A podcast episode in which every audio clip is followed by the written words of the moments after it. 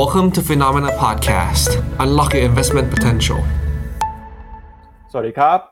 ต้อนรับคุณผู้ชมนะครับ เข้าสู่รายการข่าวเช้า Morning Brief ครับ สรุปข่าวสำคัญเพื่อไม่ให้คุณพลาดทุกโอกาสการลงทุนนะครับ วันพุธที่ 18 มกราคมครับ อยู่กับเรา 2 คน ผมปั๊บเกียรติคันติพโลและพี่แบงค์เชนนมรักการจันนันท์ครับ สวัสดีครับพี่แบงค์ครับ สวัสดีครับปั๊บครับ ครับ มาดูกันนะครับ สรุปความเคลื่อนไหวของตลาดหุ้นทั่วโลกเมื่อคืนนี้ครับ เราเห็นการปรับตัวลงมา ของตลาดหุ้นสหรัฐนะครับหลังจากที่มีการเปิดเผยผลประกอบการครับหุ้นในกลุ่มธนาคารพาณิชย์ ก็บางตัวนะครับผลประกอบการดีกว่าคาดแย่กว่าคาด โดยเฉพาะอย่างยิ่ง Goldman Sachs ครับเมื่อวานนี้เห็นแรงขายออกมาหลังจากผลประกอบการผิดคาดไปพอสมควรเลยทีเดียว แล้วก็ตลาดหุ้นของยุโรปนะครับเมื่อวานนี้เองก็เห็นแรงเทขายนะครับอยู่ในกรอบแคบๆแล้วก็มีการปรับตัวลงมาในบางส่วนโดยเฉพาะอย่างยิ่งในฝั่งของตลาดหุ้นฝรั่งเศส แล้วก็ตลาดหุ้นเอเชียนะครับช่วงวัน 2 วันนี้เนี่ยเป็นวันที่มีความสำคัญ เพราะว่า จะมีการประชุมนะครับของธนาคารกลางญี่ปุ่นหรือ BOJ จะทราบผลกันนะครับวันนี้ตอนเที่ยงตามเวลาประเทศไทยโดยประมาณ รวมไปถึงนะครับแล้วก็เป็นวันเทรดอีกประมาณ 3 วันทำการนะครับเพราะว่าตั้งแต่วันศุกร์นี้เป็นต้นไปครับตลาดหุ้นโดยพ้องยิ่งตลาดหุ้นจีน จะปิดทำการนะครับวันการวันศุกร์นี้เป็นวันทำการสุดท้ายแล้ว แล้วก็ตลาดนะครับก็ซึมซับข่าวหลากหลายเรื่องราวนะครับวันนี้มีเรื่องของเวียดนามมาฝากด้วย หลังจากที่ประธานาธิบดีของเวียดนามนะครับอยู่ดีประกาศลาออกจากตำแหน่งไปทำให้หลายคนกังวลครับกับเรื่องของเศรษฐภาพ เรื่องของการเมืองเรื่องของเศรษฐกิจเวียดนามนะครับเดี๋ยววันนี้เรามาวิเคราะห์กันแล้วก็มาประเมินกันจากหลากหลายประเด็นเลยครับพี่แบงค์อืมครับผมมีคนบอกว่าเช้านี้ยิ้มได้เบาๆ รู้เลยว่ายิ้มเพราะอะไร เพราะว่าน่าจะถือเวียดนามนะ คิดว่าเพราะดัชนีตัวตลาดหุ้น VN30 เวียดนามเนี่ยเมื่อวานนี้น่าจะเป็นดัชนีตลาดที่บวกแรงที่สุดอย่างที่ผมเคยพยากรณ์ไว้เดาไว้ว่า ถ้าตลาดที่อื่นเนี่ย เริ่ม sideways เมื่อไหร่นะตลาดหุ้นเวียดนามก็น่าจะ rebound ได้บ้างแต่ว่าก็เป็นการ rebound มาพร้อมข่าวที่เดี๋ยวเราไปวิเคราะห์กันต่อนะครับว่าเกิดอะไรขึ้นครับครับงั้นเดี๋ยวเรามาเริ่มต้นกันนะครับกับความเคลื่อนไหวของตลาดหุ้นสหรัฐกันก่อนนะครับ เมื่อวานนี้ครับตลาดหุ้นสหรัฐนะครับ ซื้อขายกัน Dow Jones ติดลบไป 1.14%ครับแล้วก็ S&P 500 ปรับตัวลงไป 0.2%ส่วน NASDAQ นะครับบวกขึ้นมาได้เล็กน้อยครับ 0.14% หุ้นขนาดกลางขนาดเล็กนะครับ Russell Small Cap ปรับลงไป 0.17% Wix Index อยู่ที่ระดับนะครับ 19.36 จุดครับ การซื้อขายเมื่อวานนี้นะครับ ตลาดเองก็เฝ้ารอนะครับ ตัวเลขผลประกอบการของบริษัทจดทะเบียน มีความเคลื่อนไหวที่คึกคักนะครับ เดี๋ยวพาไปดูภาพแผนที่ของหุ้นกันหน่อยว่าเป็นยังไงบ้างครับ ก็เมื่อวานนี้นะครับ มีหุ้นหลากหลายตัวนะครับ เคลื่อนไหวน่าสนใจ โดยเฉพาะอย่างยิ่งนะครับ หุ้นในกลุ่มสถาบันการเงินครับ เมื่อวานนี้เนี่ย หุ้นของ ทาง Goldman Sachs ครับมีการปรับตัวลดลงไปครับ โดยการซื้อขายนะครับติดลบไปถึง 6.44%หลังจากที่รายงานผลประกอบการออกมา ถือว่าแย่กว่าคาดนะครับ แล้วก็มีหุ้นของโมเดอร์นาด้วยนะครับ ที่เมื่อวานนี้ปรับตัวบวกขึ้นมาได้ค่อนข้างดีทีเดียวฮะโมเดอร์นานะครับราคาหุ้นเมื่อวานนี้เนี่ยปรับตัวบวกขึ้นมาได้ประมาณ6%นะครับนอกจากนี้นะครับก็มีความเคลื่อนไหวนะครับของหุ้นอีกหลากหลายตัวครับเทสลาเมื่อวานนี้ก็ขึ้นมาแรงนะครับ 7.43% แล้วก็อีกหนึ่งตัวก็คือ Apple ครับ เมื่อวานนี้เนี่ยราคาหุ้นของ Apple นะครับบวกขึ้นมา 0.88%มีประเด็นที่น่าสนใจก็คือ Apple ครับเขามีการเปิดตัวผลิตภัณฑ์รุ่นใหม่นะครับก็คือชิปเซ็ต M2 แบบ Pro แล้วก็แบบ Max นะครับเดี๋ยวพาคุณผู้ชมไปดูภาพหน่อย อย่างไรก็ตามเนี่ยตลาดอาจจะไม่ได้ตื่นเต้นนักนะครับ ราคาหุ้นก็เลยไม่ได้ขยับไปไหนสักเท่าไหร่ โดย Apple เมื่อวานนี้นะครับมีการเปิดตัวผลิตภัณฑ์ต่างๆนะครับไม่ว่าจะเป็นชิปเซ็ตนะครับ M2 Pro M2 Max นะครับ แล้วก็มีการเปิดตัวนะครับ MacBook Pro แบบ 14 นิ้ว แล้วก็ 16 นิ้วด้วยนะครับ มี Mac mini ด้วยนะครับ ตอนนี้เนี่ยราคาเริ่มต้นทยอยเปิดมาแล้วนะครับ โดยเขาบอก MacBook Pro 16 นิ้ว ตัวที่ใช้ชิปเซตสูงสุดคือ M2 Max เนี่ย ราคาสูงถึง 124,000 บาทเลยทีเดียว แต่ก็ตามนะครับ ราคาในประเทศไทยเนี่ยยังไม่ได้ประกาศออกมาอย่างเป็นทางการนะครับ อันนี้ก็เป็นผลิตภัณฑ์ล่าสุดที่ Apple เปิดเผยเมื่อวานนี้ครับ อืม ครับผม ถ้าดูผมดูเร็วๆ ในหุ้นกลุ่ม Big Tech นะตั้งแต่สัปดาห์นี้เป็นต้นไปจริง ๆ ก็มีหลายตัวจะประกาศงบแล้วอย่างเช่น Netflix Netflix พรุ่งนี้จะประกาศงบออกมา แล้วก็สัปดาห์หน้าจะมีเท s l a นะวันที่ 25 ก็จะประกาศงบออกมา Apple เนี่ยจะไปประกาศนู่นเลยวันที่ 2 กุมภา Microsoft ประกาศก่อนเท s l a วันหนึ่งวันที่ 24 วันที่ 24 มกราสัปดาห์หน้า Amazon ประกาศวันที่ 2 กุมภา Google วันที่ 2 กุมภา Facebook วันที่ 1 กุมภาโอ้โห ก็ใน Big Tech เนี่ย ตั้งแต่สัปดาห์หน้าเป็นต้นไป จะเริ่มทยอยประกาศงบกันมากขึ้น ซึ่งก็แปลว่าตลาดเนี่ยก็น่าจะเขาเรียกว่ามีการ react หรือว่าตอบรับในแง่ของผลประกอบการบ้าง ปัญหาคือไปประกาศกันตอนนั้นน่ะ พร้อมกับการประชุมเฟดพอดีด้วยนะ แหม น่าจะเป็นเขาเรียกว่า น่าจะเป็นบิ๊กวีคเลยอะ แบบว่าเป็นสิ่งที่เราต้องจับตาอีกสองสัปดาห์ข้างหน้าครับ วันที่หนึ่งกุมภาจะตรงกับวันพุธในบ้านเรา แล้ววันที่สองกุมภาจะตรงกับวันพฤหัสนะ แต่ว่าสัปดาห์นี้เนี่ยอะเดี๋ยววันพรุ่งนี้ เดี๋ยวเราไปดูกันว่า Netflix ตัวแรกที่อยู่ในแฟงแมนเนี่ยออกมาจะเป็นอย่างไรบ้างนะฮะไปดูต่อครับที่ถ้าไปดูเป็นกราฟหน่อย เมื่อวานนี้นะให้พี่แบงค์เปิดขึ้นหน้าจอได้เลยนะครับ ก็คือดาวโจนถึงลบหนึ่งเปอร์เซ็นเนี่ยแต่ว่าหุ้นใน NASDAQ เนี่ยสามารถจะกลับมายืนบวกได้ กลับมายืนบวกได้เพราะอะไรนี่ NVIDIA บวกได้สี่เปอร์เซ็นแล้วก็มีเทสลาครับเทสลาเริ่มรีวาวกลับมาได้แข็งแรงมากขึ้น ลบอ่าบวกขึ้นมาได้ 7.4%ขึ้นมายืนที่ 131 เหรียญต่อหุ้น เป็นการยืนเหนือเส้นค่าเฉลี่ย 20 วัน ครั้งแรกนับตั้งแต่หลุดลงมาเมื่อวันที่ 5 ธันวา ปีที่แล้วนะฮะก็น่าสนใจมีแรงซื้อกลับเข้ามาบ้างแล้ว ไปดูตัว VIX Index ตอนนี้ก็ยังต่ำกว่า 20 จุดอยู่ถึงแม้ว่าเมื่อคืนนี้ พอ Dow Jones กับตัว S&P 500 เนี่ย ปิดลบนิดนึงก็จะทำให้ VIX ดีดขึ้นมา แต่ก็ยังต่ำกว่า 20 จุด ก็แปลว่าตลาดน่าจะยัง risk on อยู่ Dollar Index อยู่ที่ 102.5 ยังอยู่ในขาของการอ่อนค่าลงอย่างต่อเนื่อง bond yield 10ปีอยู่ที่ 3.54 นะครับ ก็ ลงมาต่ำกว่าค่าเส้นค่าเฉลี่ยทุกเส้นเลย ยกเว้นก็เป็นแนวรับสำคัญก็คือเส้นค่าเฉลี่ย 200 วัน ซึ่งตอนนี้ยิวที่ 3.33 เป็นแนวเป็นแนวรับนะ ไม่แน่ใจเหมือนกันว่าบอลยู10 ปีจะจะแบบมีแรงซื้อกลับเข้ามาอีกไหม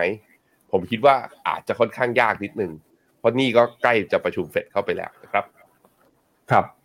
ไปดูต่อครับ ความเคลื่อนไหวของตลาดหุ้นยุโรปบ้างนะครับ เมื่อวานนี้ดัคเยอรมนีบวกขึ้นมาได้ 0. 0.35%นะครับ FTSE ร้อยติดลบไปเล็กน้อยครับ 0.12% CAC 40ฝรั่งเศสนะครับบวกขึ้นมา 0.46%ส่วน Euro Stoxx 600 นะครับ Euro Stoxx 50 เองเนี่ยก็ซื้อขายกันอยู่ในกรอบแคบๆ เช่นกัน บวกขึ้นมาได้ประมาณ 0.42%ครับตลาดหุ้นยุโรปนะครับตอนนี้เองยังคงจับตานะครับกับการประชุม World Economic Forum นะครับที่เมืองดาวอสประเทศสวิตเซอร์แลนด์ที่ผู้นำของหลากหลายประเทศทั่วโลกเนี่ยก็เดินทางนะครับไปพูดคุยไปหาลือในประเด็นเรื่องของเศรษฐกิจ เรื่องของความเหลื่อมล้ำนะครับ นอกจากนี้เนี่ยก็ยังมีประเด็นเศรษฐกิจถดถอยที่หลายคนกังวลด้วย อย่างไรก็ตามนะครับในการประชุมเมื่อวานนี้ จากตัวแทนของเยอรมนีนะครับออกมาบอกว่า ปีนี้ครับปี 2023 เนี่ยคาดการณ์นะครับว่าเศรษฐกิจของเยอรมนีน่าจะเข้าสู่ภาวะถดถอย แต่ก็เป็นเพียงแค่ mild recession หรือว่าการถดถอยแบบอ่อนๆเท่านั้นนะครับแล้วก็ตลาดเองก็เฝ้ารอนะครับกับเรื่องของการประกาศตัวเลขผลประกอบการนะครับ นอกจากนี้เองเนี่ยก็มีการประชุมของธนาคารกลางสหรัฐที่เกิดขึ้นในต้นเดือนข้างหน้าด้วยครับ อืมครับผมตัวยูโรสต็อกห้าสิบดีดบวกขึ้นมาเนี่ยโหยังเดินหน้าอย่างต่อเนื่องนะ แต่ว่าก็จะเห็นว่า RSI นั้นยังไม่ทำจุดสูงสุดใหม่ MACD ก็เช่นเดียวกันวันนั้น ดีดตัวขึ้นมารอบนี้เป็นแบบกอดสัญญาณเป็น bearish divergence ค่อนข้างชัดเจนใน Euro Stock 50 Euro Stock 600 ด้วยเช่นเดียวกัน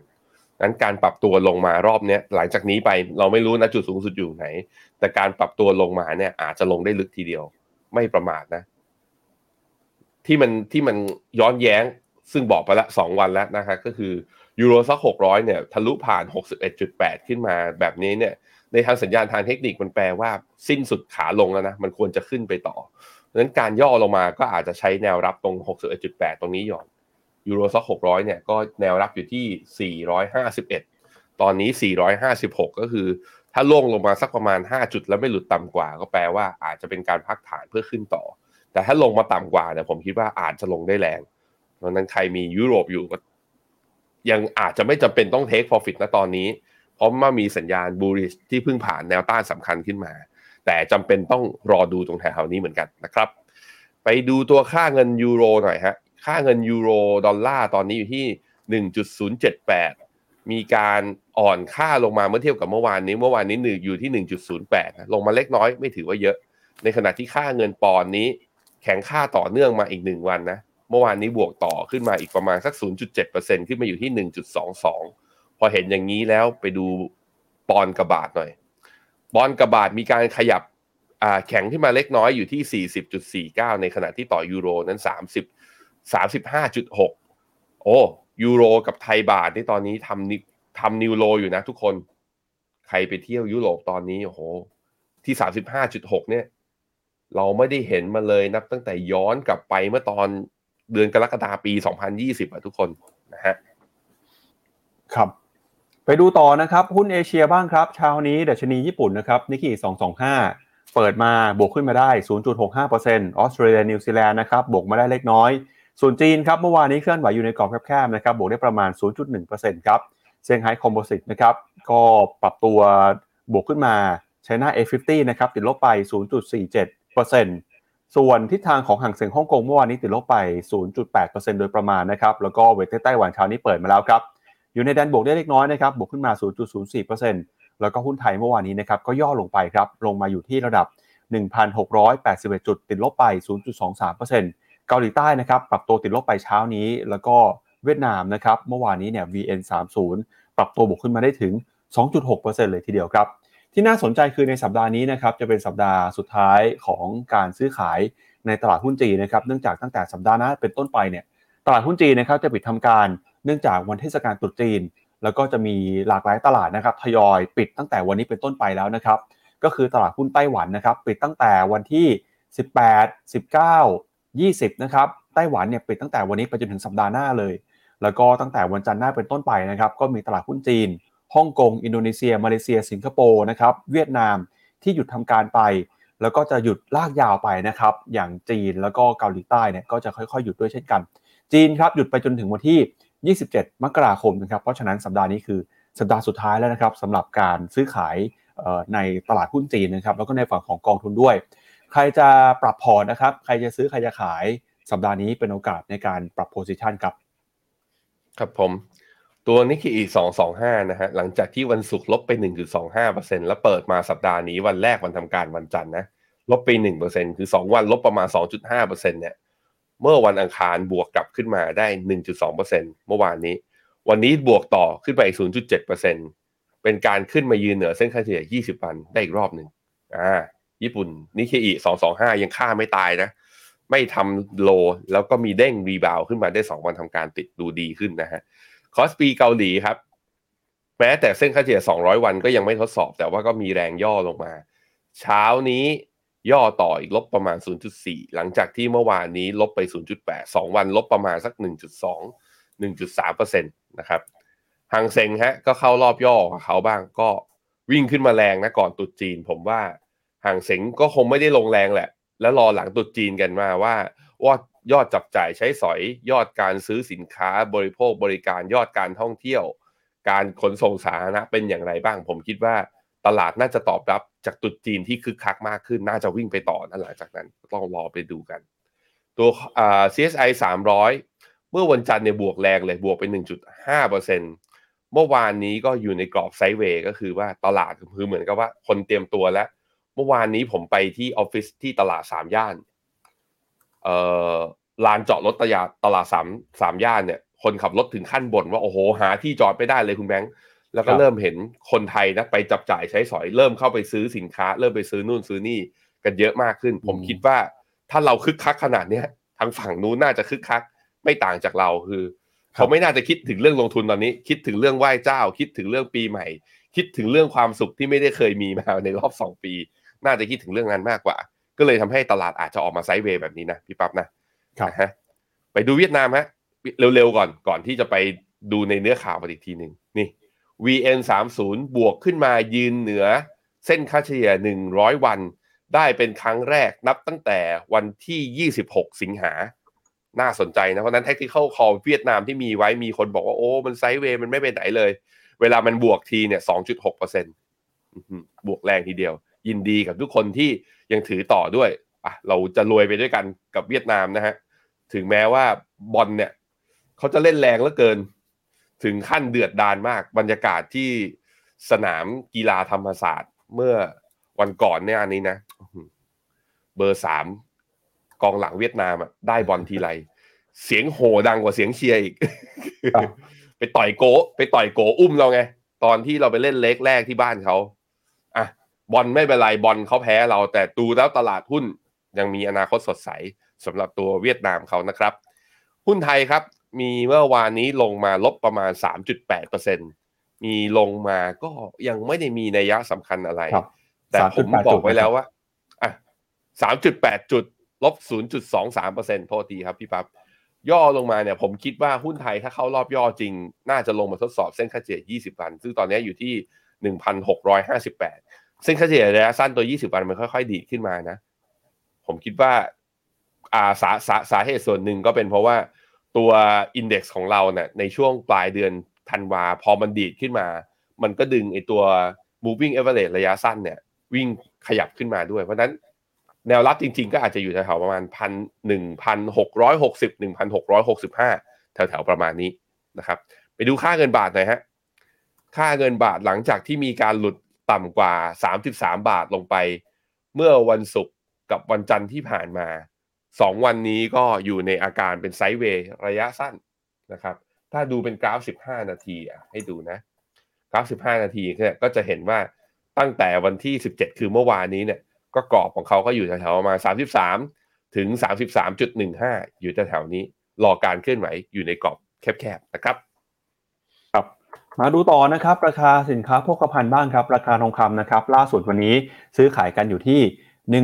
1,908 ดอลลาร์ต่อทรัลล์นะครับเราก็จะเห็นว่าราคาทองคำเนี่ยช่วงนี้ปรับตัวลงมาติดต่อกันหลายวันแล้วนะครับ หลังจากขึ้นไปทำจุดสูงสุดในรอบประมาณ 8 เดือนฮะก่อนหน้านี้นะครับราคาทองคำขึ้นมาได้จากความหวังเรื่องตัวเลขเงินเฟ้อที่ชะลอลงไป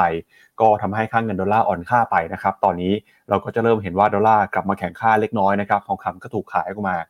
ส่วนทิศทางของราคาน้ำมันครับเมื่อวานนี้หลังจากที่จีนนะครับเปิดเผยตัวเลขเศรษฐกิจออกมาดีกว่าคาดนะครับ ตลาดก็กลับมามีความหวังว่าเศรษฐกิจโลกจะค่อยๆ ฟื้นตัว แล้วก็สามารถหลีกเลี่ยงเศรษฐกิจถดถอยหรือว่าวิกฤตเศรษฐกิจอย่างรุนแรงไปได้ทำให้ราคาน้ำมันดิบเมื่อวานนี้นะครับบวกขึ้นมาได้ประมาณ 1.7 ถึง 1.8%เลยทีเดียว ล่าสุดวันนี้ราคาน้ำมันซื้อขายกันนะครับเกิน 80 ดอลลาร์ต่อบาร์เรล Brent นะครับอยู่ที่ 86 ดอลลาร์ส่วน WTI นะครับ81 ดอลลาร์ก็ช่วงนี้ใครขับรถนะครับระมัดระวังหน่อยราคาน้ำมันกำลังขึ้นมาแล้วครับ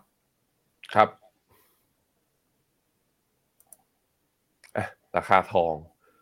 ถ้าดูเป็นกราฟ 15นาที เปิดให้ดูกราฟระยะสั้นก่อนก็จะเห็นว่าตั้งแต่ขึ้นไปทดสอบแถวๆประมาณ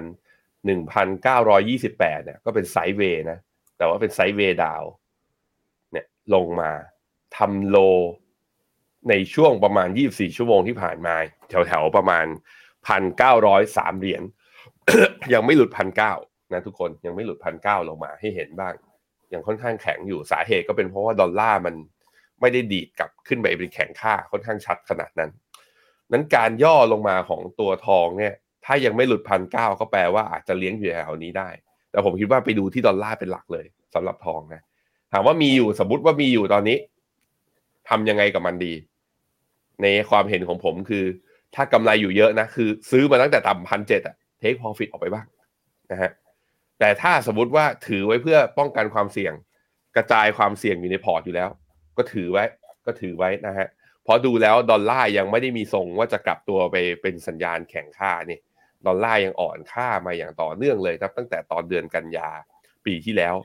จากตัวเงินเฟ้อเนี่ยที่เริ่มชะลอลงมาตลาดก็กลับมาคึกคักอีกรอบหนึ่งอันนี้ก็เป็นข้อดีสำหรับตัวทองด้วยเช่นเดียวกันนะครับสำหรับราคาน้ำมันครับ WTI ตรงนี้อยู่แถวแถวเน็กไลน์คือไฮเดิมของเมื่อตอนต้นเดือนมกราพอดีแถวๆประมาณ 80ถึง81 เหรียญเอ่อตรงนี้เอ่อดูแล้วอะมีเส้นค่าเฉลี่ยร้อยวันนี่ ที่มีการทดสอบมาอยู่ก่อนหน้านี้ เมื่อตอนเดือนพฤศจิกา เส้นค่าเฉลี่ยร้อยวันของตัว WTI ตอนนี้จะอยู่ที่ 82.39 ถ้าดีดแล้วทะลุขึ้นมาก็อาจจะเป็นสัญญาณการกลับตัวระยะสั้นคำถามแล้วจะดีดกลับขึ้นมาได้ไหม ถ้าดูทางสัญญาณเทคนิคเพียวๆ กราฟ 15 ดูเหมือนย่อและเข้ารอบคือไม่น่าจะมี ไม่น่าจะสามารถทำไฮใหม่ได้ 30 นาทีก็เช่นเดียวกัน เพราะว่าการทดสอบไฮใหม่นั้นทั้ง MACD และ RSI ย่อลง กราฟชั่วโมงก็เช่นเดียวกัน ผมมองว่าน้ำมันไปต่อลำบาก น่าจะเป็นไซด์เวย์อยู่แถวๆนี้ มีสิทธิ์ที่จะลงมาแล้วทดสอบหลุดหลุดต่ำกว่า 77 อีกรอบหนึ่งนะครับครับมาดูกันครับประเด็นใหญ่เรื่องแรกของเราในวันนี้นะครับก็คือเรื่องของเศรษฐกิจจีนครับเมื่อวานนี้เนี่ยช่วงประมาณ 9 โมงนะครับเราก็ได้มีโอกาสรายงานตัวเลขเศรษฐกิจที่สำคัญนะครับไม่ว่าจะเป็นตัวเลข GDP นะครับของไตรมาสที่ 4 ตัวเลข GDP จีนทั้งปีที่ออกมาอยู่ที่3%นะครับซึ่งแม้ว่าจะเป็นตัวเลขที่ดีกว่าตลาดคาดการณ์เนี่ยแต่ก็ต้องถือว่า GDP จีนปีนี้นะครับปี 2022 ชะลอตัวลงมามากที่สุดนะครับในรอบหลายปีเลยทีเดียว ประกอบกับนะครับก็มีตัวเลขอีกหนึ่งตัวเลขที่ออกมายืนยันความน่ากังวลของจีนในระยะยาว ก็คือตัวเลขประชากรที่ส่งสัญญาณหดตัวไปนะครับ เพราะฉะนั้นเดี๋ยววันนี้เราจะมาวิเคราะห์กันว่าเศรษฐกิจจีนต่อไปอนาคตจะเป็นยังไงบ้าง แต่เดี๋ยวเรามาเริ่มต้นกันก่อนนะครับกับการประชุม World Economic Forum 2023 ครับปีนี้เนี่ยจีนส่งตัวแทนนะครับของรัฐบาลก็คือคุณหลิวเหอครับ ตำแหน่งก็คือรองนายกรัฐมนตรีของจีนนะครับมาพูดที่ดาวอสประเทศสวิตเซอร์แลนด์ครับคุณหลิวเหอเมื่อวานนี้ออกมากล่าวสุนทรพจน์นะครับยืนยันตอกย้ำให้ทั่วโลกเห็นการเติบโตของจีนครับโดยบอกว่าตอนนี้เนี่ยการใช้ชีวิตในจีนนะครับกลับมาเป็นปกติแล้ว แล้วก็การเติบโตของเศรษฐกิจนะครับกำลังจะกลับมา การแพร่ระบาดของโควิดครับได้ผ่านจุดที่สูงที่สุดไปแล้วนะครับ โดยคุณหลิวเหอนะครับก็ออกมาพูดนะครับว่าตอนนี้เนี่ยจีนยังคงมี ความสามารถนะครับในการรับมือกับการแพร่ระบาดเชื้อไวรัสโควิด -19 หลังจากปิดเมืองปิดประเทศมานานกว่า 3 ปี ตอนนี้จีนก็พร้อมแล้วนะครับที่จะเเปิดให้ชาวจีนเนี่ยสามารถเดินทางไปหาหาสู่ระหว่างกันได้ แล้วก็พร้อมเปิดรับนะครับชาวต่างชาติเดินทางเข้ามาอยู่ในจีนแล้วมาตรการนะครับความเข้มงวดต่างๆ ค่อยผ่อนคลายลงไป ซึ่งปัจจัยนี้นะครับก็เป็นตัวที่เข้ามาหนุนนำทำให้เศรษฐกิจจีนจะฟื้นตัวต่อไปในอนาคต แล้วรัฐบาลจีนก็ยืนยันนะครับว่าจะยังคงออกมาตรการที่เข้ามาสนับสนุนนะครับการเติบโตครับของภาคธุรกิจอย่างต่อเนื่องเลยทีเดียวครับ โดยปีที่ผ่านมานะครับปี 2022 ครับอาจจะเป็นปีที่ดูเหมือนว่าไม่ค่อยดีเท่าไหร่นะครับของเศรษฐกิจจีน เพราะว่าการล็อกดาวน์ที่เกิดขึ้นเนี่ยเป็นต้นทุนนะครับทำให้เศรษฐกิจจีนส่งสัญญาณชะลอตัว แล้วก็มีการใช้มาตรการที่เข้มงวดนะครับมีการล็อกดาวน์ทำให้ตัวเลขไม่ว่าจะเป็นการผลิตในภาคอุตสาหกรรม ตัวเลขความมั่นใจของผู้บริโภคนะครับยอดค้าปลีกต่างๆ ก็ส่งสัญญาณชะลอตัวลงไปด้วย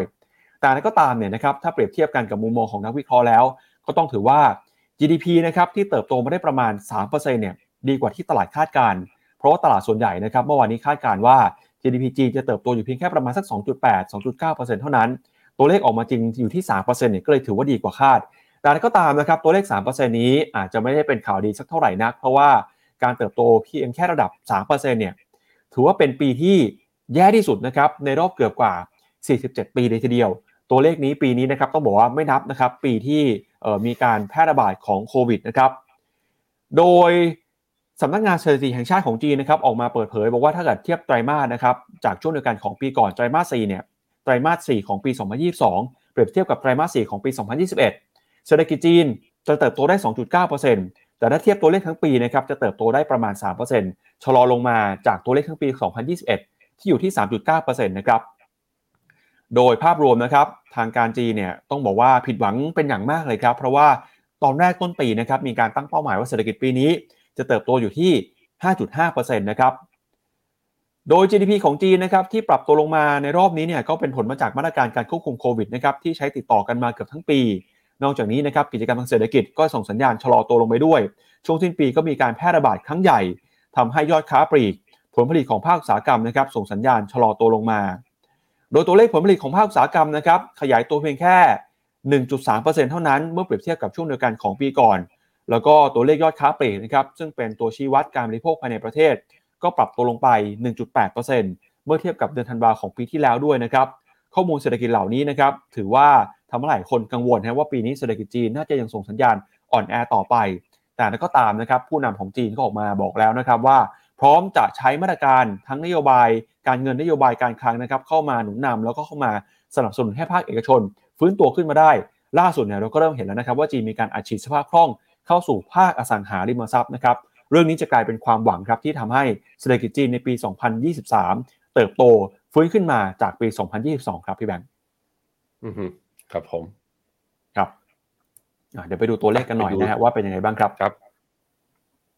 เริ่มต้นกันนะครับ กับตัวเลขของเอ่อ GDP ก่อนครับอย่างที่เราบอกไปนะครับเมื่อวานนี้มีการเปิดเผยตัวเลขสำคัญ 3 ตัวด้วยกัน ก็คือ GDP ผลผลิตในภาคอุตสาหกรรมนะครับแล้วก็รวมไปถึงยอดค้าปลีกครับก็ปรากฏว่านะครับ GDP ถ้าเทียบรายไตรมาสกับปีที่แล้ว โตได้ประมาณ 2.9 ตัวเลขทั้งปีโต3นะครับแล้วก็ผลผลิตภาคอุตสาหกรรมโต 1.3 ยอดค้าปลีกติดลบไป 1.8%ครับพี่พี่พี่ปั๊บกลับไปหน้าเมื่อกี้อีกทีหนึ่งลองกลางออกมา อันนี้มันเป็น GDP รายเขาเรียกว่ารายไตรมาสเนาะที่ออกมาครับ จะเห็นว่าปี 2020เนี่ยดิ่งลงไปเลยเป็น V shape แล้วก็ฟื้นกลับขึ้นมา คือโดนโควิดก่อน แล้วก็ควบคุมโควิดได้ดี แล้วก็เศรษฐกิจก็ฟื้นกลับมา แต่ในปี 2022เนี่ยถึงแม้ว่าตัว ทั้ง industrial output กับ retail sales เนี่ยจะออกมาคือไม่แย่ขนาดปี 2020 นะพี่ปับ๊บแต่มันมีอาการเป็น double dip เห็นไหมก็คือติดลบไป 2 ขยักก็คือรอบแรกก็คือไตรมาสสอีกรอบหนึ่งก็คือในช่วงไตรมาสสไตรมาสสที่ผ่านมา มันเกิดจากมาตรการนี่แหละเข้ามาคุมเข้ม แล้วปิดปิดเปิดเปิดล็อกดาวน์อยู่แบบนี้ มันเลยทำให้ตัว GDP เนี่ยมีการสะดุดออกมา เพราะนั้นภาพมันต่างกัน คือเป็นปีที่โตแย่ เพราะว่าทั้งปีเนี่ยมันเป็นเขาเรียกว่ามันมันกินเวลาทั้งปี ในขณะที่ปี 2020 เนี่ยหนักที่ไตรมาสหนึ่งแต่ไตรมาสสองสามสี่ก็กลับมาฟื้นได้นะครับ ครับ อีกหนึ่งตัวเลขที่สำคัญนะครับ เมื่อวานที่กลายเป็นความกังวลกับเรื่องของการเติบโตเศรษฐกิจของจีนในระยะยาว ก็คือตัวเลขอัตราการเกิดของประชากรนะครับ ที่เมื่อวานนี้เปิดเผยออกมา ปรากฏว่าปี 2022 ที่ผ่านมานะครับ จีนเนี่ยมีจำนวนประชากร ลดลงไป 850,000 รายนะครับเมื่อเปรียบเทียบกับปี 2021 ครับ โดยสาเหตุหนึ่งนะครับที่ประชากรของจีนหดตัวเนี่ยก็เนื่องมาจากเด็กทารกของจีนที่เกิดใหม่ในปีที่แล้วนะครับลดลงไปมากกว่า 1 ล้านคน มีตัวเลขประชากรเกิดใหม่เพียงแค่9ล้าน5แสน6หมื่นคนเท่านั้นนะครับ เทียบกับอัตราการเสียชีวิตของประชากรของปีที่แล้วเนี่ยอยู่ที่ 10ล้าน4แสน1หมื่นคน แปลว่าอะไรฮะแปลว่า คนเกิดน้อยกว่าคนตายนะครับ ทำให้ประชากรส่งสัญญาณหดตัว ครั้งสุดท้ายเนี่ยที่จีนประสบกับปัญหาประชากรที่ลดลงไปก็คือ ย้อนกลับไปนะครับทศวรรษที่ 1950 ในสมัยของอดีต ประธานธิบดีเหมาเจ๋อตงนะครับที่มีนโยบาย The Great Leap Forward ฮะทำให้เกิดความอดอยากนะครับแล้วก็มีประชาชนเสียชีวิตหลายสิบล้านคนนะครับหากเปรียบเทียบกับต่างประเทศแล้วเนี่ยจีนนะครับบอกว่าไม่ได้เป็นประเทศเดียวฮะที่กำลังเผชิญกับปัญหา ประชากรหดตัว ผู้สูงอายุเพิ่มมากขึ้นนะครับ ตอนนี้หลายประเทศเนี่ยก็กำลัง ผชิญกับแนวโน้ม ตัวเลขประชากรหดตัว แล้วก็เข้าสู่สังคมผู้สูงอายุเช่นกันนะครับ โดยสาเหตุสำคัญส่วนหนึ่งนะครับที่ถูกจับตากันก็คือการปรับตัวลงมาของประชากรรอบนี้เนี่ยก็มาจากการเสียชีวิตที่เพิ่มมากขึ้นมานะครับจากการแพร่ระบาดของโควิดในปี 2022 และจีนเองก็ดูเหมือนว่าจะรู้นะครับว่าแนวโน้มประชากรของประเทศจะหดตัวลงทำให้นะครับในช่วง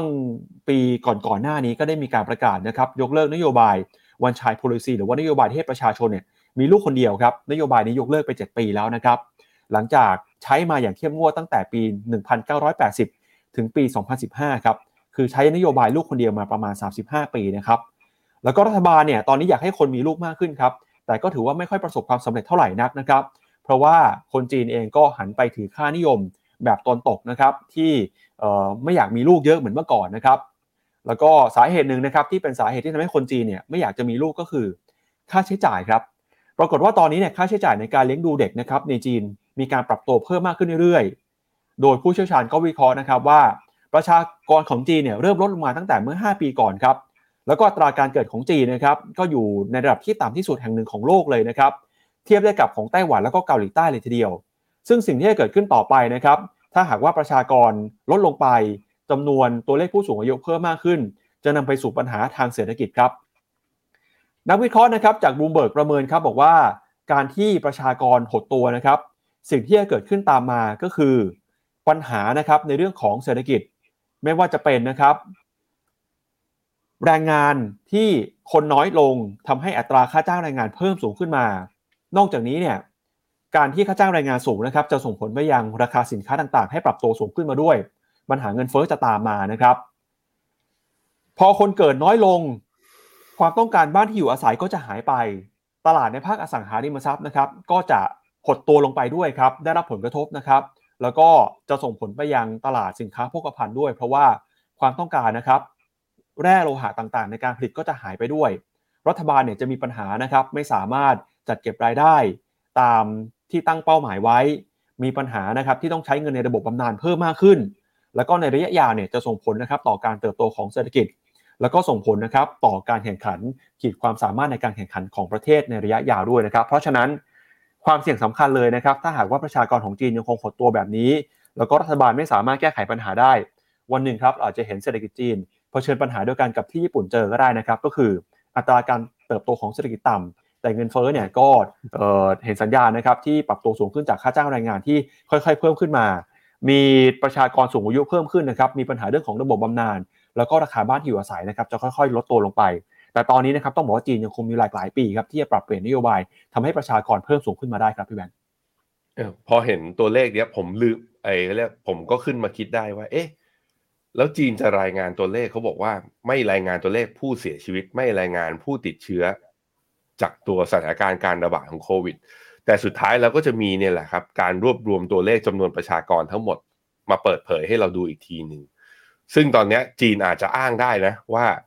ตัวเลขในช่วงที่ผ่านมาที่มันปรับลดลงมา มันเป็นเพราะอัตราการเกิดลดลง แล้วก็ประชากรสูงวัยเพิ่มขึ้นที่มีการเสียชีวิต แต่ถ้าปี 2023 เนี่ย สิ้นปีนี้นะข้อมูลรายงานออกมาแล้วอัตราการเสียชีวิตมันเกิดขึ้นในอัตราเร่งมากขึ้น มันก็จะเป็นคำถามเพิ่มขึ้นมาอยู่ดี นั้นดูจากตรงนี้แล้วค่อนข้างผมคิดว่าค่อนข้างจะชัวร์ระดับหนึ่งว่า ปีนี้ผู้ที่อะประเทศที่มีจำนวนประชากรเยอะที่สุดในโลกเนี่ย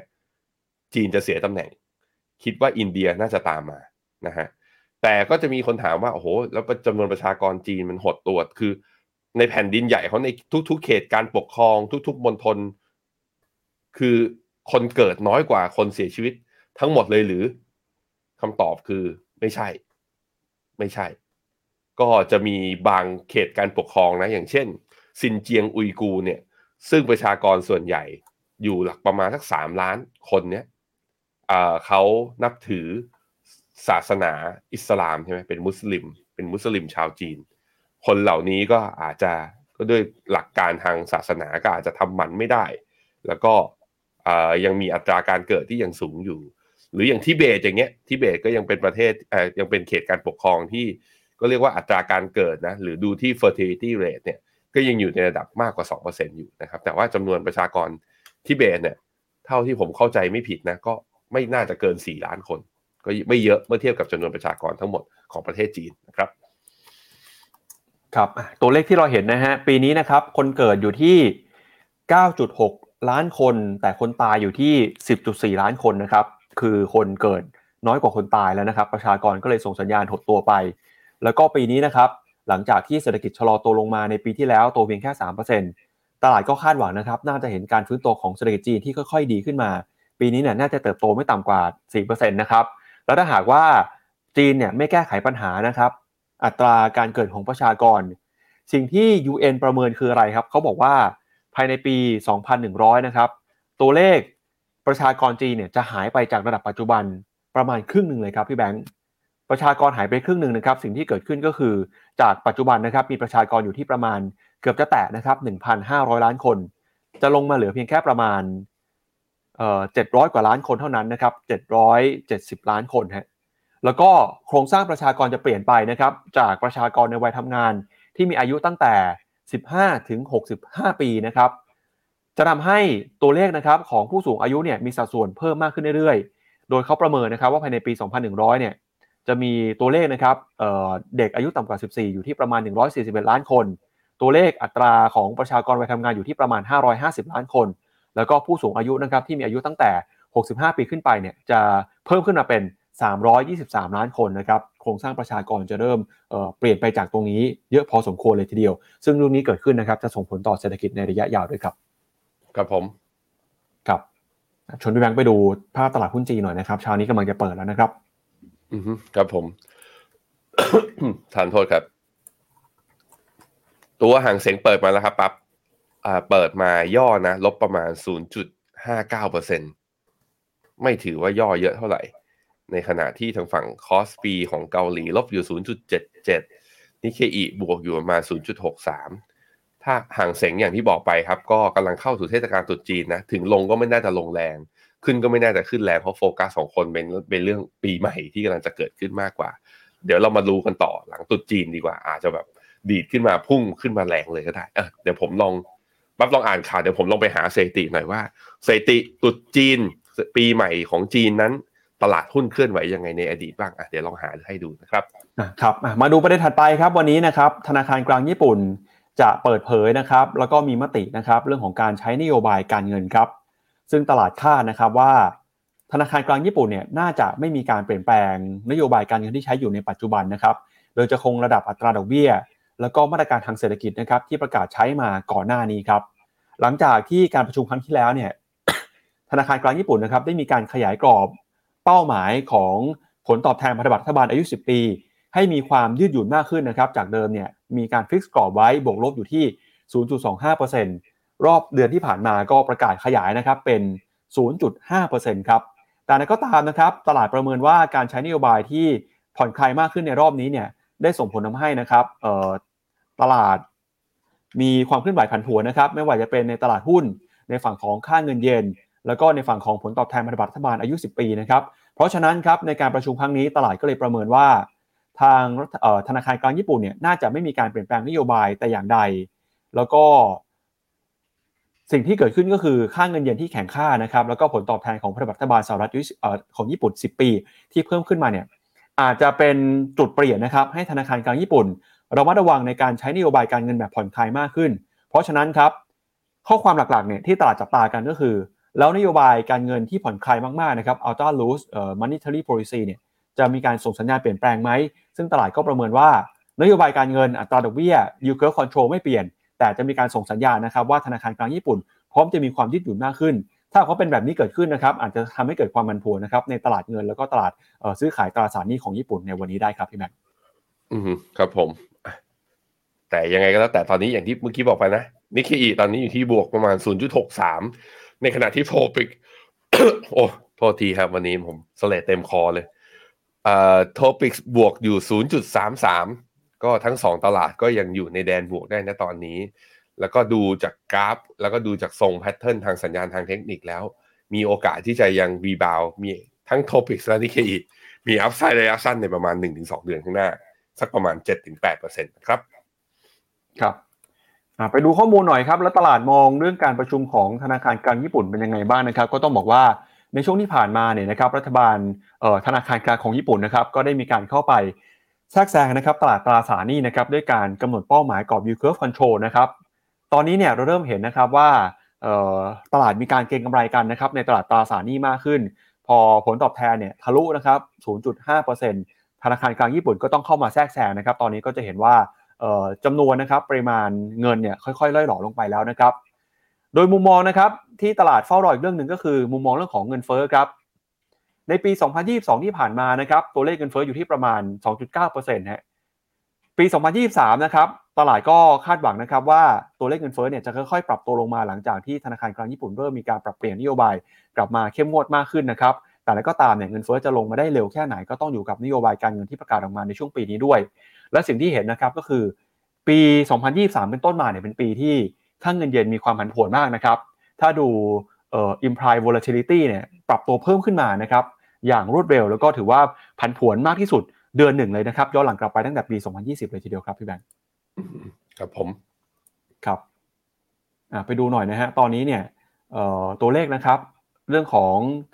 ผลตอบแทนพันธบัตรรัฐบาลของญี่ปุ่นนะครับอยู่ที่ประมาณ 0.5%นะครับ ตลาดก็มองว่าต่อไปเนี่ยมาตรการต่างๆ เหล่านี้จะส่งผลต่อตลาดตราสารหนี้ของญี่ปุ่นเพิ่มมากขึ้นด้วยครับ ก็จะเห็นว่าคือมันโดดแปลกๆเนาะจะเห็นว่าตัวพันธบัตรญี่ปุ่นเนี่ยตัว 8 ปี ให้ผลตอบแทนสูงกว่าตัว 10 ปี เพราะว่าวิธีที่ญี่ปุ่นใช้เงินในการทำ QE นั้นใช้เป็น target QE คือไม่ได้ซื้อทั้งเคิร์ฟทั้งกระดาน ไม่ได้ซื้อทั้งหมด ซื้อเฉพาะตัว 10 ปี แล้วหวังว่า ไอตัวยาวมันจะถูกกดลงมาด้วย กับไอตัวสั้นจะถูกกดลงมาด้วย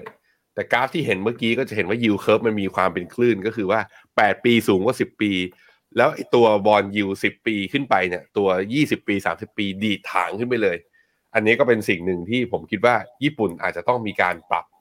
คือ หรืออาจจะเป็นเพราะว่าตัวพอตัว 10 15 ปี 20 ปี 30 ปีเห็นไหมตอนนี้ 30 ปีอยู่ที่ประมาณสัก 1.6 ถึง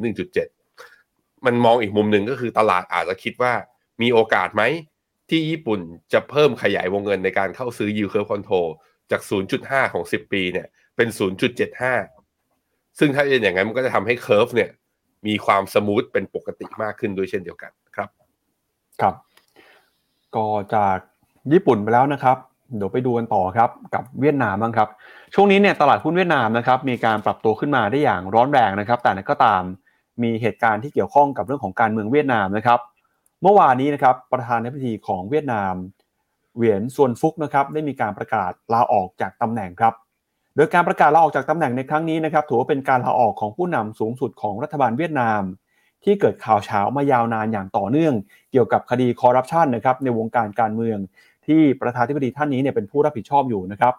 สื่อของทางการเวียดนามเวียดนามครับรายงานว่าประธานาธิบดีฟุกนะครับประกาศลาออก ระหว่างการประชุมคณะกรรมาการกลางของพรรคคอมมิวนิสต์เวียดนาม ที่จัดขึ้นเป็นวาระพิเศษ เพื่อพิจารณาการลาออก และการเกษียณการทำงานของประธานธิบดีท่านนี้โดยเฉพาะเลยนะครับ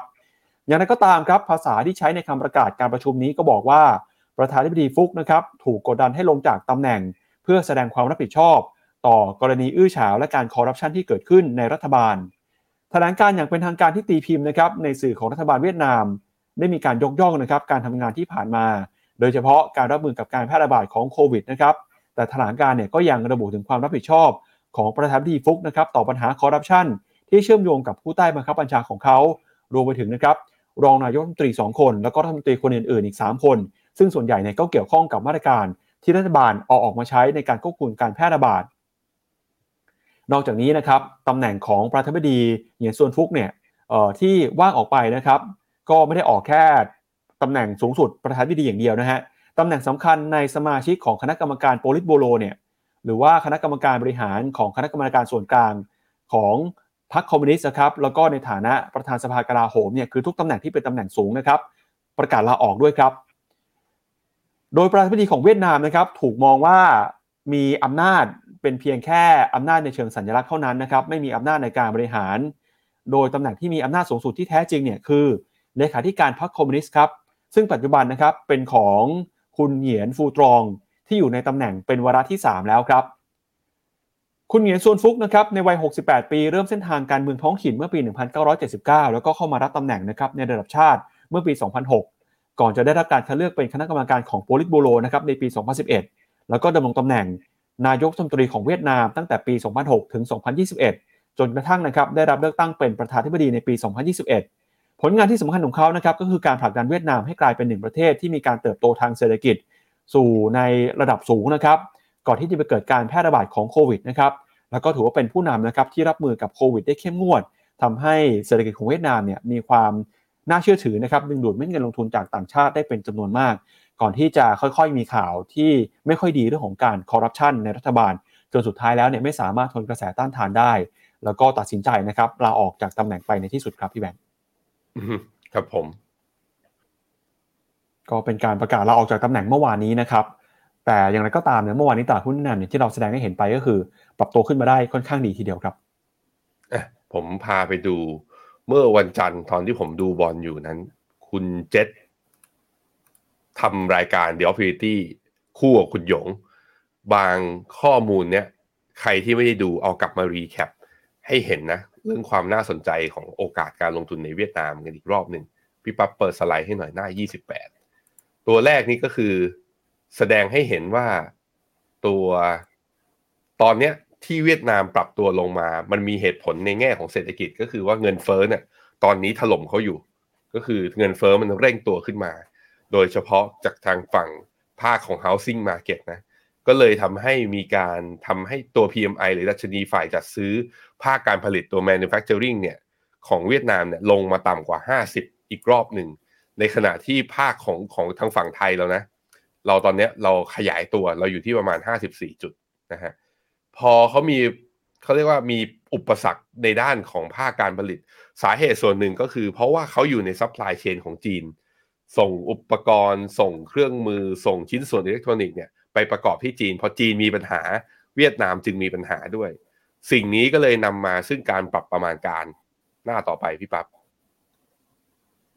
ก็จะเห็นว่าการปรับประมาณการกำไรของเวียดนามนั้นเวียดนามโดนปรับประมาณการกำไร มาตลอดทั้งไตรมาส4เลย เพิ่งจะมีเข้าปี 2023 นี่แหละ ที่การ revise down ของ EPS revision นั้น เริ่มปรับฟื้นขึ้นมา ปรับฟื้นขึ้นมาก็เพราะมุมมองเชิงบวก ต่อจีนว่าจะไม่กลับไปล็อกดาวน์อีกรอบหนึ่งซึ่งอันเนี้ยถือว่าดีนะคือ EPS โดนดาวเกรดลงมา ตลาดหุ้นโดนทิ้งลงมา แล้วตอนนี้ EPS กำลังจะโดนอัปเกรด ตลาดหุ้นก็จะเริ่มเบี่ยงกลับขึ้นมาด้วยเช่นเดียวกันนะครับอะดูไปต่อครับ และในระยะยาวเนี่ย EPS growth ของเวียดนามเมื่อเทียบกับไทยนะหน้าต่อไปก็จะเห็นว่า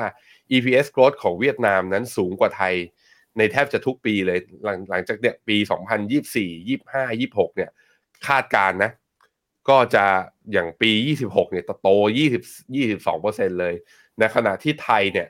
คือ stage ของการเติบโตของเราเราจะโตอยู่ที่ประมาณเนี้ยระดับประมาณ 6-7%เปอร์เซ็นต์วันนี้ในแง่ valuation นะครับตลาดหุ้นเวียดนามเนี่ยตอนนี้ PE อยู่ที่ประมาณ 9 เท่า เมื่อเทียบกับเซ็ตเนี่ยอยู่ที่ 17 เท่า ถือว่าเซ็ตเนี่ยแพงกว่าหุ้นเวียดนามเนี่ยเยอะมากๆนะเกือบ PE แพงกว่าเกือบ 2 เท่าเดียวอะปั๊บลืมเปลี่ยนหน้า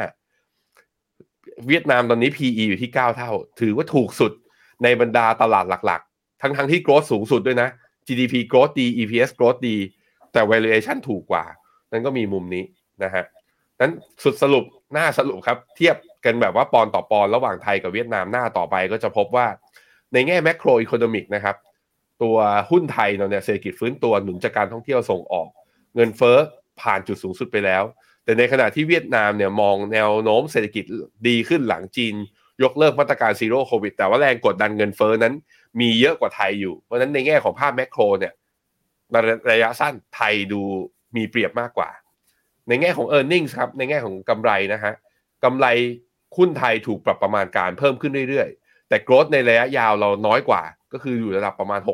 6-7%ส่วนเวียดนามเนี่ยกำลังจะถูกกลับปรับปรับประมาณการกำไรเพิ่มมาอีกครั้งหนึ่งหลังจากที่ไตรมาส4เนี่ยโดน reverse down รัวๆเลย แล้วก็ระยะยาวเนี่ย growth ระยะยาวก็น่าสนใจมากกว่าไทยเพราะนั้นในแง่ของ e a r n i n g เรามองว่าตลาดหุ้นเวียดนามน่าสนใจมากกว่า ในแง่ของ valuation ครับ หุ้นไทย forward PE 17 เท่า เวียดนาม forward PE 9 เท่าชัดเจนนะ เวียดนามก็น่าสนใจในแง่ของความถูกนะครับ ในแง่ของเทคนิคครับ ของหุ้นไทยเนี่ยเอาไซด์เราคิดว่าเกินทะลุเกินพันแจากจุดนี้ไป ไม่น่าจะง่ายเท่าไหร่ ยกเว้นแต่มีปัจจัยกระตุ้นแล้ว election rally เนี่ยเข้ามาเร็วๆนะฮะแต่ในขณะที่เวียดนามเนี่ยทะลุดาวเทนไลน์ขึ้นมาแล้ว เมื่อวานนี้บวกขึ้นมา 2.6% กลับขึ้นมายืนเหนือ neckline และแนวต้านสำคัญได้ แล้วก็เปิด upside ด้านบนหลังจากที่มี sideway down มาตั้งแต่ครึ่งปีหลังของปี 2022 จึงต้องบอกว่า4 4การเทียบบน MEVT นั้นไทยเราชนะอย่างเดียวคือภาพ macro ระยะสั้น แต่อีก 3 อย่างเวียดนามนะครับเพราะฉะนั้นเราก็ถ้าในแง่ของการทยอยสะสมกับกลยุทธ์ของการลงทุนในเวียดนาม เราคิดว่าทยอยสะสมระยะยาวได้ โดยที่กองทุนที่เราเลือกคือ Principal VNEQ นะครับ ไปดูต่อนะครับ เรื่องของการประกาศผลประกอบการของบริษัทจดทะเบียนบ้างนะครับ เมื่อวานนี้ครับมีบริษัท 2 บริษัทนะครับประกาศงบการซึ่ง 2 บริษัทนี้ก็เป็นคู่แข่งกันด้วยนะครับ ก็คือ Goldman Sachs แล้วก็ Morgan Stanley นะครับปรากฏว่าเมื่อวานนี้เนี่ย Goldman Sachs รายงานผลประกอบการออกมานะครับ ถือว่ารายได้เนี่ยย่ำแย่ที่สุดเลยนะครับในรอบ 10 ปีเลยทีเดียวฮะหลังจากรายได้เนี่ยชะลอตัวลงไปอย่างต่อเนื่องเลยนะครับ โดยรายได้นะครับของ Goldman Sachs อยู่ที่ 590 ล้านดอลลาร์ครับชะลอตัวลงมานะครับแล้วก็ต่ำกว่าที่ตั้งวิเคราะห์ประมาณการไว้ด้วย EPS นะครับอยู่ที่3เหรียญ32 เซนตลาดเนี่ยประเมินกันว่า EPS จะอยู่ที่5เหรียญ48 เซนนะเพราะฉะนั้นนะครับพอ EPS ออกมาผิดคาดแบบนี้หุ้นถูกเทขายอย่างรุนแรง ติดลบไปมากกว่า 6%เลยนะครับสาเหตุสำคัญนะครับก็มาจากเเรื่องของรายได้ที่ชะลอตัวลงไปค่าใช้จ่ายที่เพิ่มขึ้น แล้วก็ธุรกิจในการปล่อยสินเชื่อนะครับก็มีการตั้งสำรองเพิ่มมากขึ้นมามากกว่าที่คาดเอาไว้ด้วยนะครับ ทำให้กำไรครับติดลบไป 66%นะครับเมื่อเปรียบเทียบกับช่วงเดียวกันของปีก่อนนะครับก็ถือว่าเป็นข่าวที่ไม่ค่อยดีเท่าไหร่สำหรับหุ้นในกลุ่มสถาบันการเงินของสหรัฐอเมริกาช่วงนี้นะครับที่บอกว่ากำลังทยอยปรับลดรายจ่ายแล้วก็รักเข็มขัดนะครับมีการจ้างงานลดน้อยลงไป แล้วก็มีการเอาคนออกไปด้วยนะครับ ส่วนอีกหนึ่งแห่งครับก็คือมอร์แกนซ l ลี่นะครับมอร์แกนซ l ลี่เนี่ยภาพที่เราเห็นก็คือ รายได้นะครับเติบโตขึ้นมาได้ ปีนี้เนี่ยต้องบอกว่าถือว่าเซอร์ไพรส์นะครับสาเหตุสำคัญครับมาจากธุรกิจ wealth management ครับที่มีรายได้เพิ่มขึ้นมานะครับ โดย Morgan Stanley นะครับระบุถึงรายได้ที่เพิ่มขึ้นมากำไรที่เพิ่มขึ้นด้วยนะครับ เดี๋ยวเราไปดูกันหน่อยว่ารายละเอียดเป็นยังไงบ้างนะครับ wealth management เนี่ยมีรายได้เติบโตขึ้นมาประมาณ 6%นะครับซึ่งก็ต้องถือว่าเป็นพอร์ตที่ใหญ่ที่สุด มีสัดส่วนประมาณ 51%ของรายได้ แต่นั้นก็ตามนะครับเรื่องของการลงทุน แล้วก็ investment management เนี่ยยังติดลบไปอยู่นะครับ ขณะที่ตัวเลขที่ปรับตัวบวกขึ้นมานะครับ ก็จะเห็นว่า ทางบริษัทก็พยายามจะมีการรักเข็มขัดเช่นกันครับ แต่ก็ตามเนี่ยตัวเลขการจ้างงานนะครับในช่วงของไตรมาสที่ผ่านมาก็ยังคงเพิ่มขึ้นอยู่นะครับมุมมองของนักวิเคราะห์ครับตอนนี้ถ้าดูเปรียบเทียบ Goldman Sachs กับ Morgan Stanley นะครับบูเบิร์กครับ 19 รายให้คำแนะนำซื้อหุ้น Goldman Sachs 9รายให้คำแนะนำถือนะครับ ราคาปัจจุบัน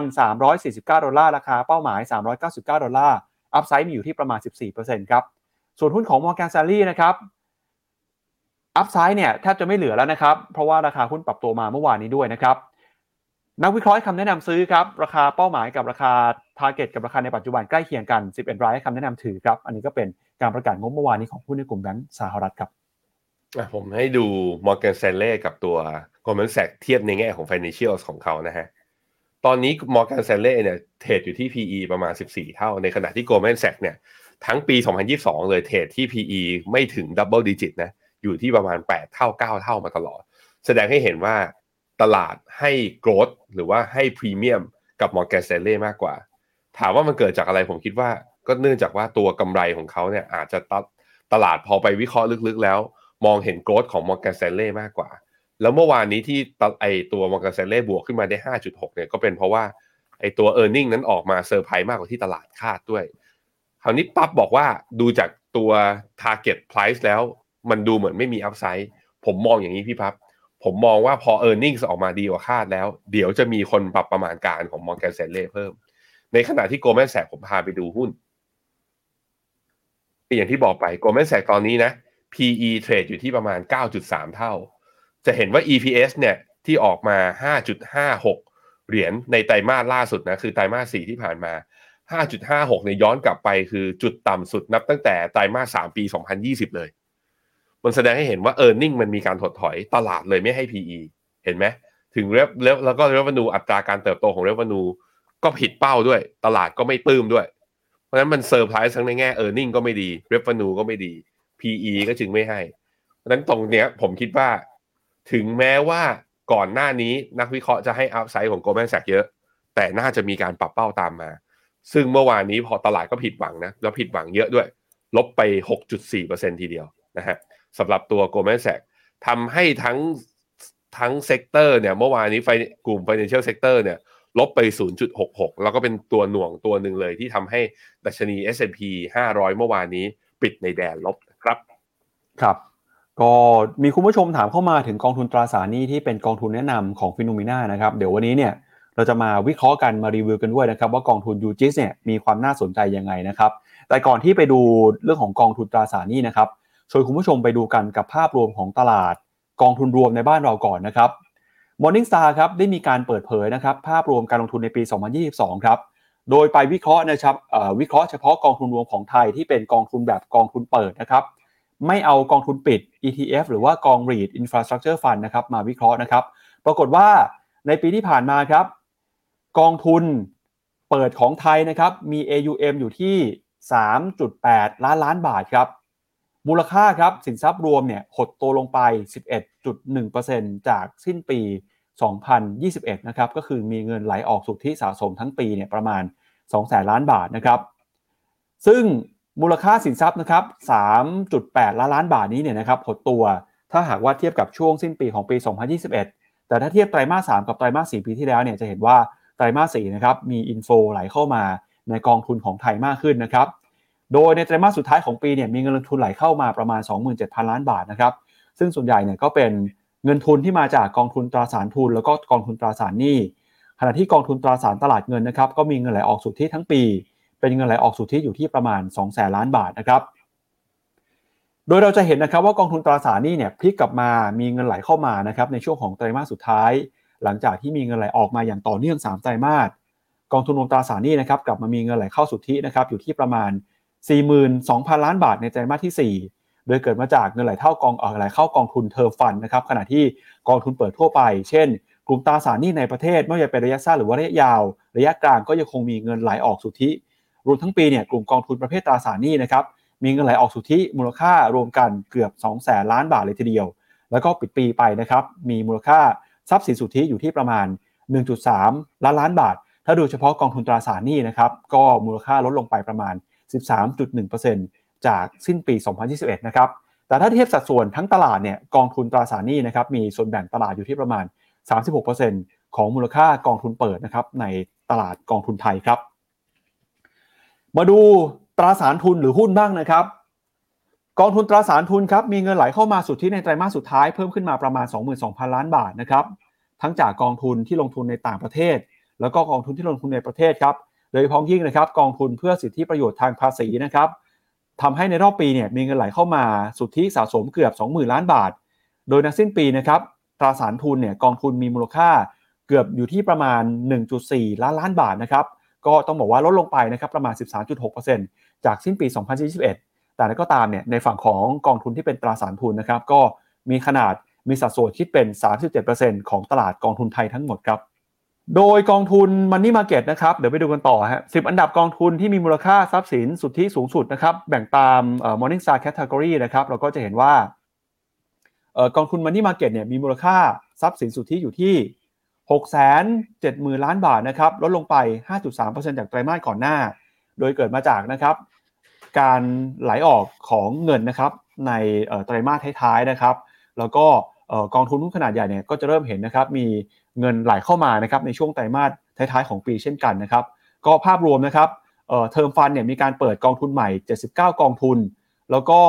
แนวโน้มการเติบโตต่อไปนะครับที่ต้องจับตานะครับ เราก็จะเห็นว่า หลากหลายกองทุนครับที่มีเงินเข้ามีเงินไหลออกนะครับตามอันดับที่แสดงให้เห็นหน้าจอนะครับก็ถือว่าเป็นปีที่อุตสาหกรรมกองทุนไม่ค่อยดีเท่าไหร่นะครับพี่แบงค์มีเงินไหลออกมาสุดที่เนี่ยมีการฟื้นตัวด้วย แล้วก็ปีนี้ยังไงตลาดก็จับตาว่าถ้าปีที่แล้วไม่ดีปีนี้อาจจะเห็นการฟื้นตัวขึ้นมาได้ครับ ก็จะเห็นว่าเงินที่ไหลออกนะจะเป็น short term bond mid mid and long term bond เนี่ยในประเทศเนี่ย ออกไปประมาณเกือบเกือบสองแสนสามแสนล้าน สาเหตุมุมหนึ่งก็คือพออัตราดอกเบี้ยมันขึ้นใช่ไหมข่าวนี้มันก็จะมีพวกหุ้นกู้ พวกเงินฝากพิเศษอะที่ได้ดอกเบี้ยแล้วก็ที่ได้ยิวที่สูงกว่า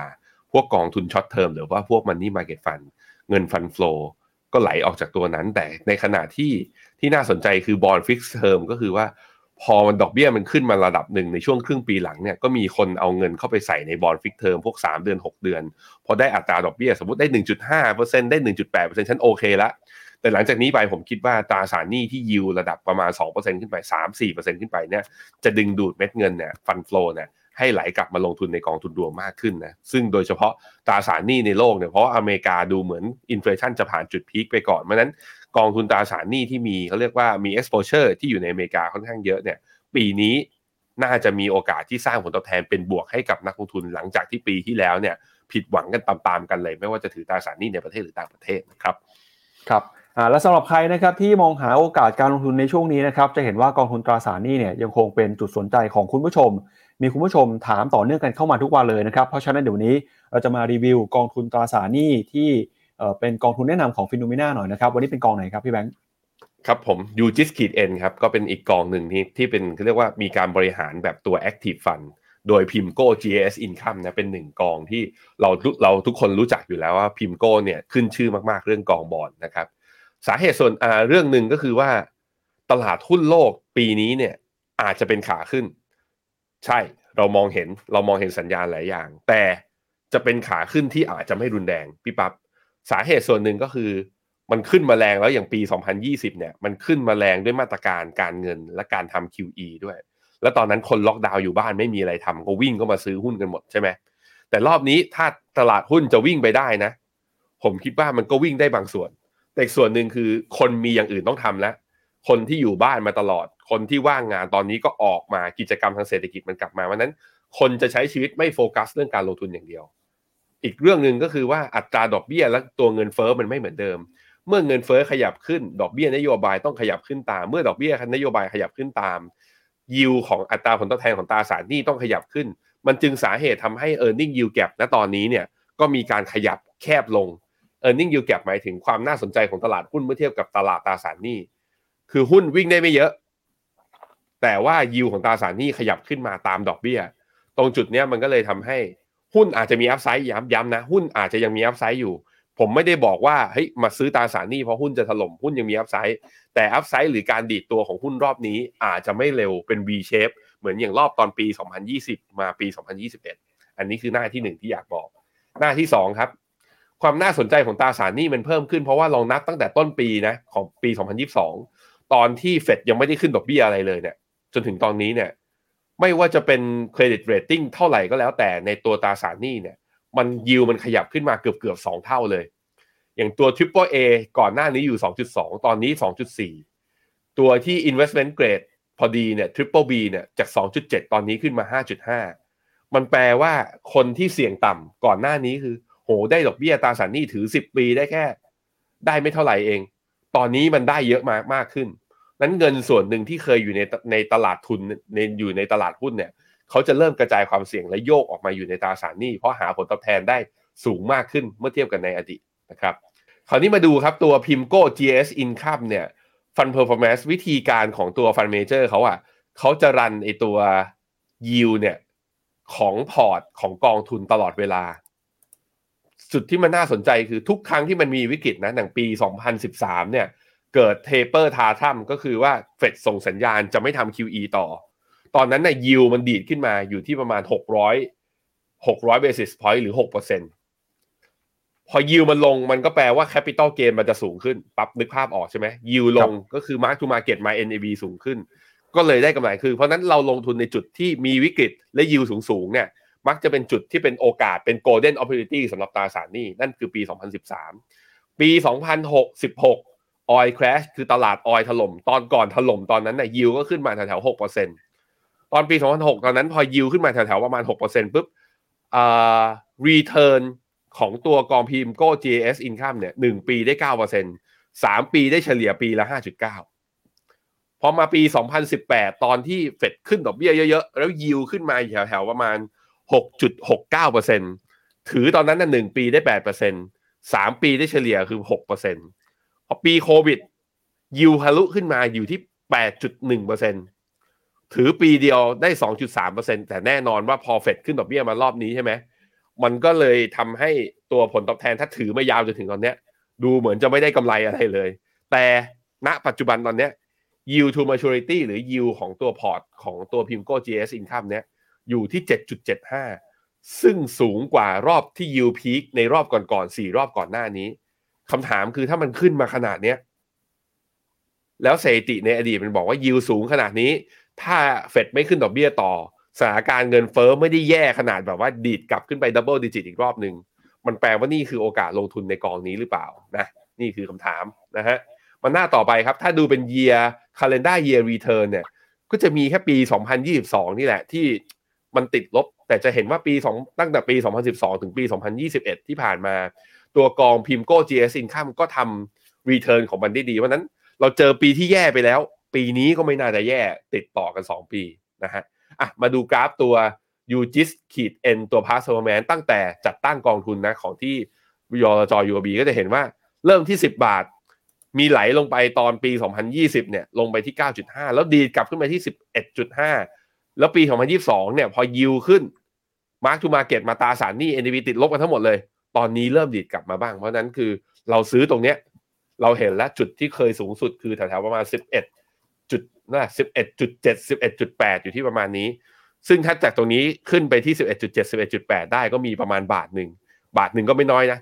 7-8%ในกองตราสารหนี้เพราะฉะนั้นโอกาสการลงทุนปีนี้เนี่ยไม่ได้อยู่แค่เพียงในตลาดหุ้นอย่างเดียว ตลาดตราสารหนี้โอกาสก็เปิดมากขึ้น และฝากพิจารณานะครับสำหรับกองทุนยูจิสกีเอ็นครับ ครับสำหรับใครนะครับที่อยากหาข้อมูลเพิ่มเติมนะครับ ก็ชวนเข้าไปดูข้อมูลได้ในเว็บไซต์ของ p h e n o m e n a นะครับเวลาที่เราเข้าไปดูเนี่ยก็สามารถพิมพ์ชื่อกองทุนได้เลยนะครับ อย่างกองทุนตอนนี้คือ u g i s นะครับขีด n ฮะที่เราคุยกันไปเนี่ยนะครับ เวลาพิมพ์เข้าไปเนี่ยก็จะขึ้นนะครับรายชื่อเอ่อกองทุนนะครับ พอกดเข้าไปฮะเราก็จะเห็นนะครับว่าเอ่อฟิโนเมนามีคำแนะนำยังไง แล้วกองทุนนี้เนี่ยมีรายละเอียดที่น่าสนใจยังไงบ้างนะครับ พอกดเข้าไปก็จะมีภาพให้ดูนะไม่ว่าจะเป็น ผลตอบแทนย้อนหลังนะครับ ผลการดำเนินงาน โดยสามารถเลือกกรอบระยะเวลาได้นะครับ ตั้งแต่ 1 วัน 1 สัปดาห์ 1 เดือน 3 เดือน 6 เดือน 1 ปี 3 ปี 5 ปีนะครับแล้วก็มีราคาแสดงให้ดูด้วย รวมไปถึงนะครับ เราก็จะสามารถเข้าไปดูข้อมูลได้ว่า กองทุนนี้เนี่ยมีนโยบายการลงทุนอย่างไร มีข้อมูลนะครับจากฟันแฟกชีตหนังสือชี้ชวนเป็นยังไงบ้าง ค่าธรรมเนียมเท่าไหร่นะครับ มีการบริหารจัดการยังไง แล้วก็ มีบทความอะไรบ้างที่เกี่ยวข้องกับกองทุนนี้นะครับสามารถเข้าไปดูข้อมูลเพิ่มเติมได้ที่เว็บไซต์ phenomena.com นะครับก็สำหรับวันนี้นะครับก็เป็นทั้งหมดของรายการวันนี้นะครับพี่แบงค์อยากดูคอมเมนต์เพิ่มเติมอีกหนึ่งรอบไหมครับก่อนที่จะจากกันไปครับมี มีอันไหนเอ่ย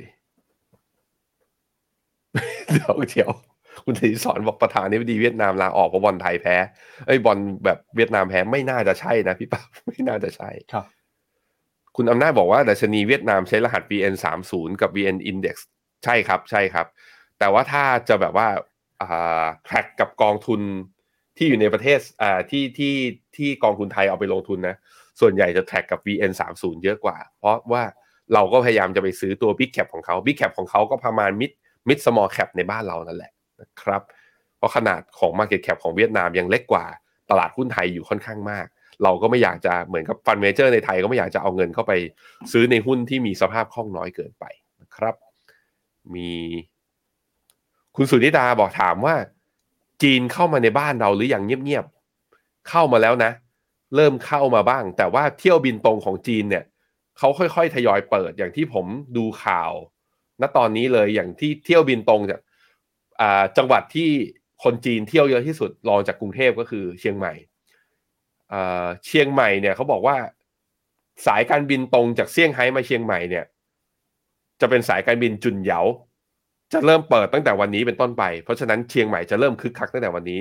กวางโจวจากกวางโจวบินตรงมาเชียงใหม่เนี่ยสายการบินสปริงแอร์เนี่ยจะเริ่มต้นสายการบินตรงเนี่ยวันที่ 20 มกราก็คืออีก 2 วันข้างหน้า ส่วนปักกิ่งมาเชียงใหม่ของไชน่าแอร์ไลน์เสฉวนแอร์ไลน์ไชน่าอีสเทิร์นสปริงแอร์ตอนนี้ ยื่นขอใบอนุญาตกลับมาใหม่อีกรอบหนึ่ง เพราะฉะนั้นผมคิดว่าเริ่มมันเพิ่งจะเริ่มเห็นเที่ยวบินตรงอะมาได้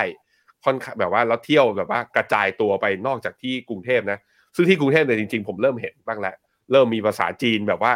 เข้ามาในหูเวลาเดินแบบผ่านซอย เวลาเดินในห้างสรรพสินค้า เริ่มได้ยินบ้างแล้ว ผมคิดว่าจะเริ่มคึกคักขึ้น ในช่วงประมาณวันสองวันนี้โดยเฉพาะที่เชียงใหม่เดี๋ยวลองดูกันนะครับ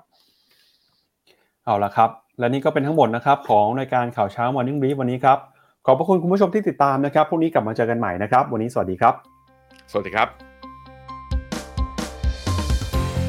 ในโลกของการลงทุนทุกคนเปรียบเสมือนนักเดินทาง คุณหลักเป็นนักเดินทางสายไหน มีเงินแต่ไม่มีเวลาเลยไม่รู้ว่าจะเริ่มต้นเส้นทางสายการลงทุนยังไง วันนี้มีคำตอบกับ p h e n o m e n a e x c l u s i v e บริการที่ปรึกษาการเงินส่วนตัว ที่พร้อมช่วยให้นักลงทุนทุกคนไปถึงเป้าหมายการลงทุน สนใจสมัครที่ f i n o m e f i n o m e n a e x c l u s i v e หรือ line at f i n o m e n a p o r t คำเตือนผู้ลงทุนควรทำความเข้าใจลักษณะสินค้าเงื่อนไขผลตอบแทน และความเสี่ยงก่อนตัดสินใจลงทุน